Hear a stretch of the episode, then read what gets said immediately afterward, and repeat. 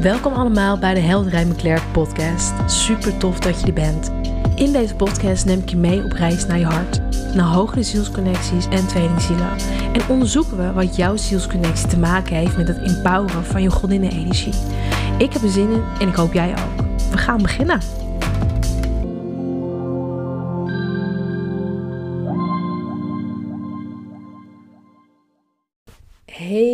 Welkom terug op de podcast. Helder en Claire. Super tof dat je er weer bent. Hey, het is weer even een tijdje terug dat ik een podcast heb opgenomen. Ehm, ik hoop dat het in ieder geval met jou goed gaat. Ehm, met mij gaat het eigenlijk best wel goed. Ik ben, uh, ik ben officieel van uh, brunette naar blond uh, gegaan, of beige. En ze zeggen altijd, um, wanneer een vrouw haar haren verandert, haar koep, haar kleur, dan is er een major transformatie gaande. Uh, dat is het ook. Ik heb voor mezelf besloten om het wiel eigenlijk helemaal om te gaan draaien. Um, wil ik niet te veel over uitwijken. Maar ik ben er wel over uit. Um, en dat voel ik ook in het diepste van mijn kern. Dat ik afstand wil nemen van connecties die niet meer dienen of die niet meer op zielsfrequentie resoneren. Ehm, dat ik afstand wil nemen in liefde. Als paden op dit moment um, uit elkaar gaan. En dit uh, heb ik voornamelijk in familiekringen ondervonden. Ik heb uh, helaas van uh, bepaalde mensen in de familiekringen waar ik in fungeer afstand moeten nemen.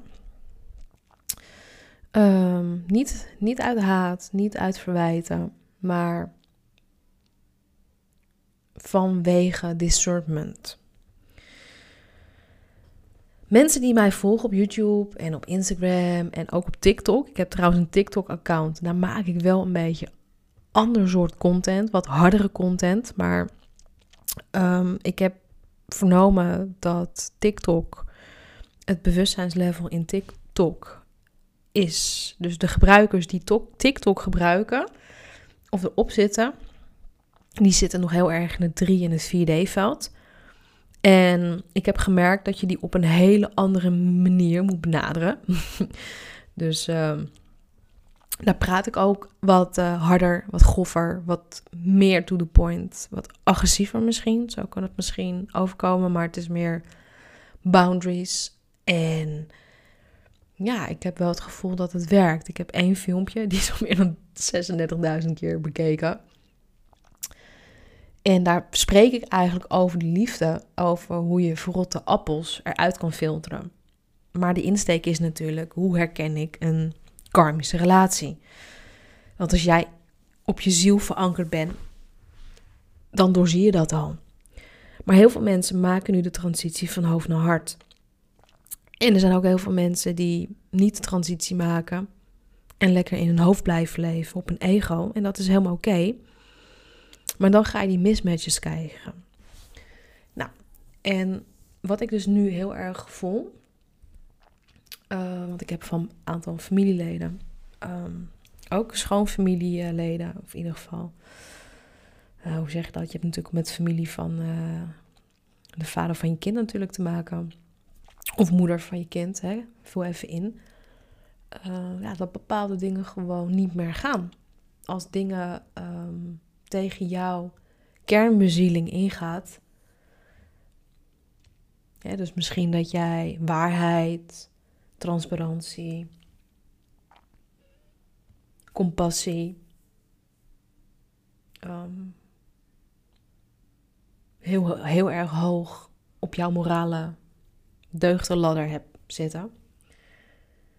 En je ziet dat een ander daar nog niet is door pijnen. En mensen hebben pijn, hè? Mensen, mensen zijn gewond. Mensen zijn ernstig gewond. Psychologisch gewond. Emotioneel gewond.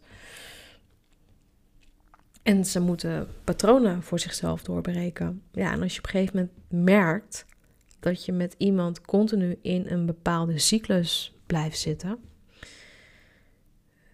Soms is dan het grootste geschenk wat je iemand kan doen, een interventie door de waarheid op tafel te gooien wat het met je doet. En hoe jij de dingen ziet. En dat je inderdaad die bak stront of die olifant in de kamer benoemt.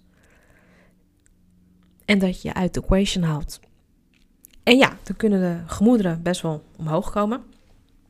Want op het moment dat jij authentiek wordt, en authentiek betekent echt, dan ga je zien hoeveel vrienden je hebt, hoeveel familieleden je nog hebt. Uh, maar je gaat ook zien hoeveel nieuwe vrienden en hoeveel nieuwe zielsmensen op je pad komen. En het gaat erom, hè, freedom, vrijheid. The courage to be yourself. Dus de moed om jezelf te zijn. Dus zonder, zonder dat jij jezelf overschreeuwt of jezelf terugtrekt, want laat ik maar mijn mond houden. Want stel je voor dat ik buiten de groep val. En wat ik dan zie is dat mensen eigenlijk in parallele um, levels gaan leven met een omgeving. En ik ben hier ook schuldig aan geweest. Maar ik wil het woord schuld ook wegnemen. Ik heb dit ook gedaan. En ehm, wat ik dan zie is dat mensen een dissociatie hebben. En een dissociatie is eigenlijk een beschermingsmechanisme die jou dus in staat stelt om met een nare ervaring of een herinnering uh, om te kunnen gaan door je eruit te onttrekken of te ontlopen. En um, ik zie dit heel erg um, in liefdesrelaties. Als je met andere bewustzijnsvelden te maken hebt. Dus stel, ik heb dat ook gehad. Uh, dat ik heel lang niet goed met bepaalde uh, familieleden kon omgaan. En dan zat ik in een ruimte met diegene. En dan ging ik mezelf uh, dissociëren. Uh, terwijl alles in mijn lichaam vertelde van ik wil hier niet zijn, ik wil niet met die persoon praten. Uh, die persoon gaat over mijn grenzen heen. En dat ik het gewoon wegwuifde of dat ik er zelfs grapjes over ging maken. Om uh, de sfeer hoog te houden. Terwijl ik eigenlijk gewoon boos had moeten worden. En diegene uh, tot een halt moeten roepen. En wat ik eigenlijk zie is dat heel veel mensen um, nooit geleerd hebben om grenzen te trekken. Om met een power en een machtsstructuur om te kunnen gaan. Hè, dus uh, power dynamics noemen ze het ook. Je ziet het heel veel op de werkplekken. Je ziet het uh, overal om je heen. Maar de power dynamics is natuurlijk hoe jij in verhouding met een ander staat. En het herleidt zich eigenlijk allemaal weer naar de kindertijd. Als mensen problemen hebben met power dynamics, um, dan gaan ze dat sociale spelletje, ik noem het tijd het gniepige politieke spelletje, omdat ze ja, hun eigen um, zwakheden en krachten niet goed kennen um, de discernment, het onderscheidsvermogen niet hebben. Dat ze door maskers heen kunnen kijken met wie ze te maken hebben. Um, en dan ga, je het gewoon, dan ga het gewoon niet verschoppen. Omdat je continu tegen bepaalde problemen aanloopt.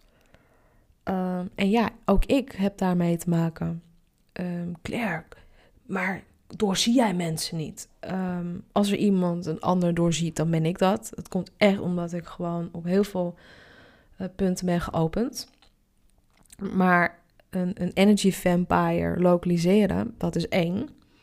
Maar op het moment dat je ermee opgeschept zit, omdat het een familielid is, of uh, je werkt ermee, um, zal je toch met jouw solar plexus issues geconfronteerd worden. En de solar plexus voor de mensen die luisteren, dat is um, je derde chakra system, of je, je derde, ze noemen het ook al je hara. Uh, een mens is opgebouwd uit energiewielen.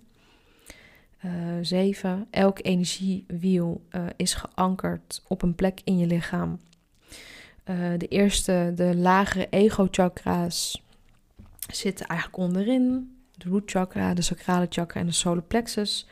En de solar plexus is gekoppeld, als je dat op psychodynamisch vlak kan bekijken, met machtsstructuren, machtsdynamieken. Uh, ja, en dat is voornamelijk um, waar nu mijn interesseveld heel erg naartoe gaat.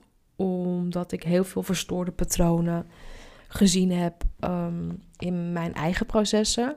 Um, in mijn familie, in mijn omgeving. Uh, maar ook in omgevingen natuurlijk van cliënten. En natuurlijk in omgeving met de desbetreffende man waar ik verweven mee ben geweest. Dat dingen niet kloppen. En je ziet natuurlijk dat het op heel groot level, op landelijk level, op wereldniveau, hè, die power dynamics, uh, wat er nu aan de hand is in Oekraïne, Rusland en noem maar op. Het is wel echt een collectief dingetje. Nee, wij hebben geen um, controle op een ander, maar we hebben wel controle of inzicht op onszelf. En wat ik eigenlijk zie op een moment, um, als je in een, um, hoe zeg je dat? Er zijn eigenlijk drie dingen die je nodig hebt om uit een loop te kunnen komen. Of in ieder geval uit een loop komen. Dat, ik zeg het wel heel makkelijk, maar uh, er zijn wel handelingen nodig om uit een loop te komen. Maar de eerste uh, tool wat je nodig hebt, is dat je de scherpzinnigheid hebt. Dat je gaat zien wat er is en wat er niet is. En um, ik weet niet of mensen van jullie uh, boeken lezen. Maar ik heb hier alle boeken van Robert Greene in de kast. Robert Greene is een hele begaafde schrijver. hij heeft 48 wetten van de macht geschreven. Eh, de of Seduction, 33 wetten van de oorlog. Ik heb geloof ik ook nog het boek van hem en uh, eh, 50 Cent.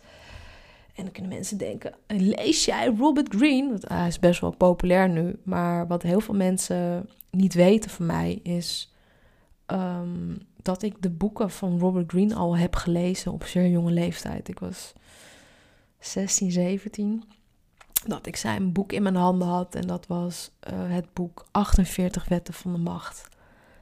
En ik ben heel erg geïnteresseerd in, in geschiedenis, in historie, in, uh, ja, dus um, ik was me al heel snel bewust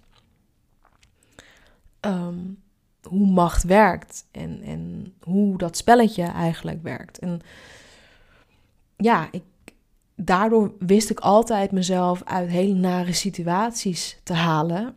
Um, geloof het of niet, maar ik heb een hekel aan conflict. Ook al denken mensen, Claire, die kan heel goed vechten. Ja, het kan als het moet, maar het liefst ga ik het uit de weg. Uh, dat ik heel snel al door had hoe het spelletje speelde. En ja, eh, ik heb heel wat boeken gelezen. Ehm, ben ik dan een pro? Ehm, nee, maar ik heb wel heel veel kennis en ik heb heel veel uh, social, sociale vaardigheden en skills om dat te doorzien. En ik was gefascineerd waarom bepaalde mensen in bepaalde relaties vastzaten. Voornamelijk in relaties. Dat is echt mijn specialiteit. De relatie, de liefdesrelatie die jij met een ander hebt, waar je erin vastzit of waar je iemand bent tegengekomen. En dat is voornamelijk vanuit een koorwond. Um, ik heb zelf uh, geen goede voorbeelden gehad in de liefde. Laten we daar even op houden. Uh, mijn ouders die hadden een verstandshuwelijk. Daar kwamen ze ook openlijk voor uit. Um, en dat heeft natuurlijk ook zijn sporen nagelaten. Dus op al hele jonge leeftijd um, was ik al op zoek naar vragen van waarom ben ik hier? Waarom zijn dit mijn ouders? Waarom is deze familiedynamiek anders dan de familiedynamiek van een vriendje of een vriendinnetje waar ik nu te spelen ben? Dus op een hele jonge leeftijd werd ik al geleid dat ik die vragen wilde beantwoorden. En daarentegen uh, heb ik een hele religieuze moeder. Dus ik ben ook heel erg ook met geloofssystemen was ik opgevoed. en scheiden en vreemd gaan. En dat was nat dan, dus ook een heel groot uh, schuldmechanisme. En hoe vaak ik ook bidde als klein meisje van alsjeblieft God, dat het goed gaat tussen mijn papa en mama dat we gelukkig gaan worden. Dat is overigens nooit uitgekomen. Uh, dat wil niet zeggen dat er geen God is. Uh, want ik geloof wel dat er een goddelijke force is, spirit, de divine, uh, hoe jij dat ook wil noemen. Um, maar het werd me wel duidelijk dat mijn ouders in een karmatische cyclus zaten. En dat is eigenlijk uh, waar het allemaal begon. um, ja, en ik had al heel snel door dat het met macht te maken had. Macht. Een karmische relatie is altijd gebaseerd op macht. Controle, macht. Een ander afhankelijk willen houden. En of dat nou financieel, spiritueel of emotioneel is. Ja, en zo kwam ik met een va met een omwegroute op uh, de boeken van Robert Greene uit. En ik raad je ook zeker aan. Ik ga ook uh, meer boeken, tips en uh, boekenreviews ga ik houden over boeken waarvan ik denk uh, waar je zeker je tijd en aandacht aan kan besteden. En tijd is een heel kostbaar iets. Uh, Claire, welke boeken moet ik lezen? Ehm, ja, heel veel mensen hebben nog niet eens de, de spanningswijde om, om 30 minuten te lezen. dus ja. Ik, ja, ik denk dat, dat de informatie die ik door de jaren heen uit boek heb kunnen halen en in real life heb uitgetest, heb gezien. En natuurlijk uh, heb ik in een uh, geflipt tweelingzielenproces uh, gezeten. Ik ben nu in separation, final let go. En ik ben compleet content met alles. Um, in mijn verdere stappen van spirituele ontwikkeling. En wil ik eigenlijk de solar plexus chakra um, meer uitdiepen. Omdat daar heel veel um, ja, het is een collectief iets wat uitgezuiverd moet worden. Um, vrijheid, ja. Vrijheid is uh, niet vanzelfsprekend. Um, als jij uit een familie komt um, waar zeer diepe en central wounds zijn geankerd, Misschien uh, heb jij net zoals mij een buitenlandse moeder um, die een slavernij-achtergrond heeft gehad. Um, dan ga je dat, die voorouderpijnen, zitten ook in jouw systeem. Uh, de Indianen in Noord-Amerika wisten dit al heel goed te vertellen. Um, central wounds gaan negen generaties terug. dus ja, het is ook onze taak als deze generatie om dat bespreekbaar te maken, zonder veroordeling, maar met compassie. Maar ook onszelf beter leren kennen. En wat ik nu zie met de solar plexus is dat er gigantische grote opschoningsprocessen gaande zijn wat betreft machtmisbruik. Uh, we zien het ook op landelijk niveau, hoe Nederland uh, hele ja, landen in die tijd met die kennis en wijsheid en integriteit ehm, tot slaaf heeft gemaakt om ehm, uitbuiting toe te passen om daar zelf beter op te worden. Um, ja, dat is gebeurd. En dat gaat ook rechtgezet worden in de nieuwe Sekine-energie die binnenkomt. Omdat heel veel mensen nu zien dat dingen oneerlijk zijn gegaan. En dat we daaruit kunnen leren, zodat we dat niet meer kunnen herhalen. En dat onze kinderen en onze kleinkinderen en generaties die na ons gaan komen, um, in vrijheid, in eerlijkheid en in abundance kunnen leven.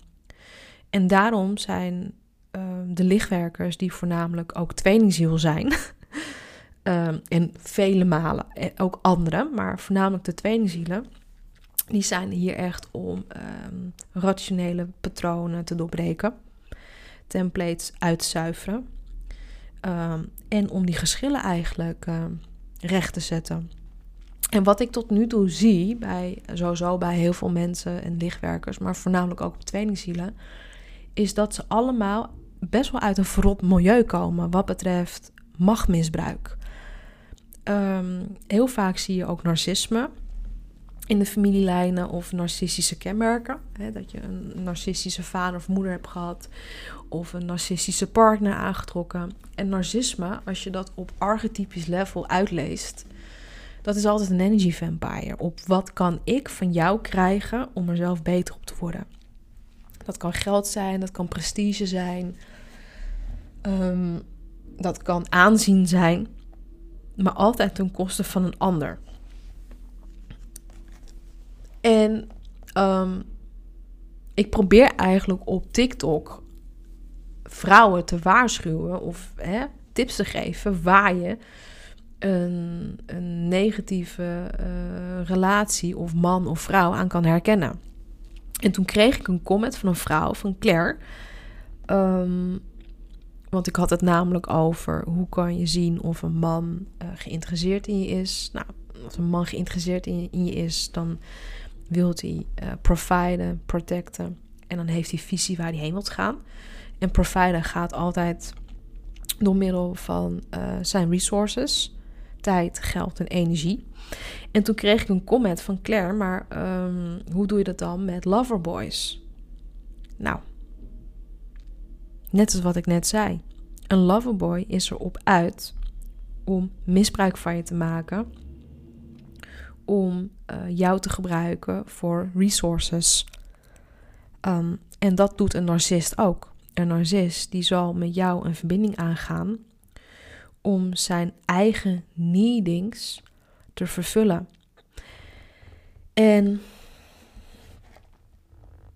het is de kunst om uit de handen van um, energieonttrekkende relaties te blijven door iemand zijn karakter. Iemand zijn karakter. Moet je de karakterpatronen, dus iemands karakter, wat die in de core is, dat je dat gaat herkennen voorbij de face mask. Iedereen heeft bepaalde patronen in zijn systeem zitten. Ik ook, jij ook. En die patronen zijn zo diep geankerd from your childhood, from your ancestral wounds, from whatever, wat eigenlijk de blauwdruk, de kleur van jouw karakter eigenlijk um, inkleurt. En wanneer jij een persoon zonder oordeel, maar objectief vanuit emotionele controle, emotionele volwassenheid benadert, doorleest, doorziet, dan ga jij de kleine tekens zien hoe iemand is. Hoe reageren mensen in zeer stressen, stressvolle situaties? Ik zeg altijd, en dat is een beetje waar ik vandaan kom. Um, ik heb geleerd dat je mensen leert kennen op het moment dat je oorlog en conflict met ze krijgt. Dat je ze dan leert kennen. Ook je vrienden trouwens. Ook zogenaamde vriendinnen als er argumenten zijn. En op een moment, hè, stel dat een vriendschap tijdelijk over is of het gaat niet meer. En een ander praat over jou, bijvoorbeeld op een moment dat de vriendschap over is. En dan hoor je allerlei verhalen, maar ze hebben dat nooit tegen jou verteld dan was je in eerste instantie nooit vrienden met die persoon. Om echt vriendschap met iemand te kunnen hebben, dat vraagt een bepaald level van uh, vulnerability. En als een ander niet durft om de waarheid uit te spreken of om zijn gevoelens kenbaar te maken of om heel boos te worden en dat achter je rug wel doet, um, ja, dat geeft natuurlijk, dat laat natuurlijk heel veel prijs zien. Dat gaat niet over jou, dat gaat niet over mij. Dat gaat over de onbalance die op dat moment bij een persoon aan de oppervlakte is. Kijk, op het moment dat iemand wel zijn, um, zijn angsten en zijn um, onzekerheden prijsgeeft. En jij gaat daar heel narcistisch mee om door het om te draaien. En iemand op zijn innerlijke wonden terug te pakken dat laat natuurlijk zien dat je totaal geen klasse hebt. Dus confrontatie met een ander laat zeker zien waar je mee te maken hebt. Maar ehm, wat ik gezien heb is dat een paritiserende karakter, dus die geld, liefde, aandacht, zelf idolence, hoe zeg je dat? Zelf, dat je zelf absurd bent, zelf, self-interest, sorry.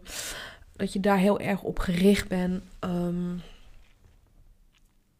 laat natuurlijk zien waar iemand is in zijn algemene um, bewustzijnslevel. En dat is niet om mensen te downgraden van, oh, jij bent 3D, 4D of 5D. Absoluut niet. Um, het laat gewoon zien um, dat het uitbuitingsmindset zo diep verankerd is. Uh, dat op een gegeven moment mensen op moeten gaan staan van oké, maar dit gaat hem niet worden. Dit is geen gezonde relatie. Dit is een narcistische uh, toxic relationship.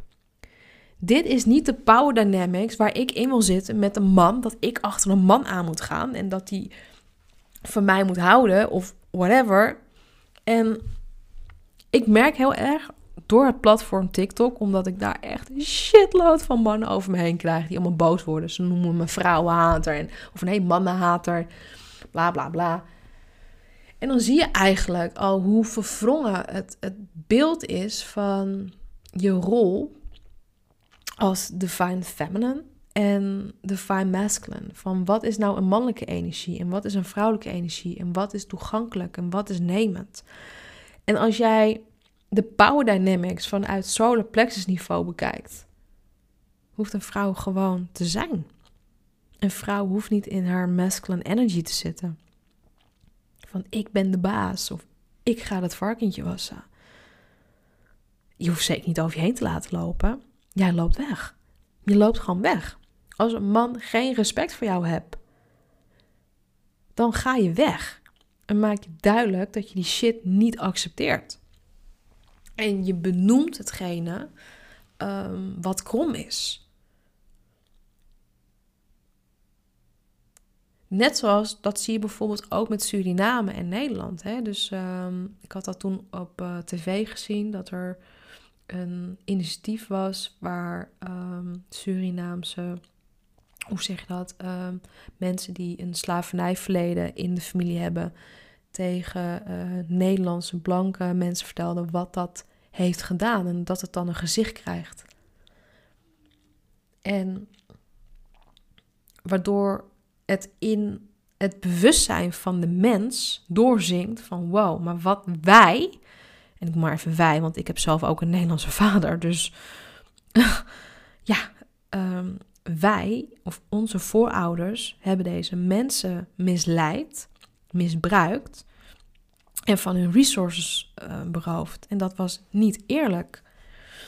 En um, laten we nu als gekleurde samenleving um, holistisch op vijfdimensionaal bewustzijn gaan kijken. Hoe wij um, in harmonie met mens, natuur en de dieren in environment holistisch een tienvoudig rendement kunnen maken waar iedereen wat aan hebt. En dan zal je zien dat bedrijven en mensen die een paritiserende ondertoon hebben, die willen daar niks van weten. Die willen de power dynamics in stand houden om controle of macht te hebben. Hè? Dus dat zie je ook in de oliehandel. Dat bepaalde uh, bedrijven, multinationals, ik zeg altijd follow the money en dan zie je waar je mee te maken hebt. Die willen die power dynamics in stand houden. Dat hun rijker worden of succesvoller worden, onttrekkend van een downgrade. En daarmee kan je zien of je met een loverboy, een narcist, een psychopathische regering of een uh, psychopathische multinational, hè? Onethische kwesties noem ik het. Onttrekt het Of vermeervoudigt het voor iedereen? Terug naar het begin der begin. Het begint allemaal in de familie. Hoe waren de power dynamics tussen jouw ouders? Of misschien met jou en je ouders? Werd er energie ontrokken? Was jij het lieve meisje die iedereen um, rustig moet houden en de familie bij elkaar houden? En ben je die rol nog steeds aan het vertolken en word je daardoor nog steeds uitgebuit op je levensenergie, omdat dat jouw manier was om aardig gevonden te worden? En misschien dat je daarmee in een narcistische relatie verzeild bent geraakt. Power Dynamics, daar ga ik veel meer content over maken. In de. Um, nou goed, ik, ik ben nu ook met een course bezig, dus ik ben nu ook op, op het hoofdstuk Power Dynamics. Maar het is gewoon iets wat, waar, waar echt veel meer licht op geschenen mag worden. Um, ik hoop een beetje dat jullie deze podcast een beetje konden volgen. Het ging een beetje alle kanten op. Um, ik bereid eigenlijk bijna niks voor. Uh, ik krijg heel vaak een ingeving. Ik sla een boek open of ik ben met een stukje van de course bezig. En dan blijft er wat hangen. En vanuit daar freestyle ik eigenlijk um, mijn content. Dus uh, ik zal de volgende keer eh, wat beter voorbereiden. Uh, maar goed, in ieder geval, um, ik wens je een hele fijne dag. En denk even na over je eigen power dynamics met een ander. Tot de volgende keer. Doei!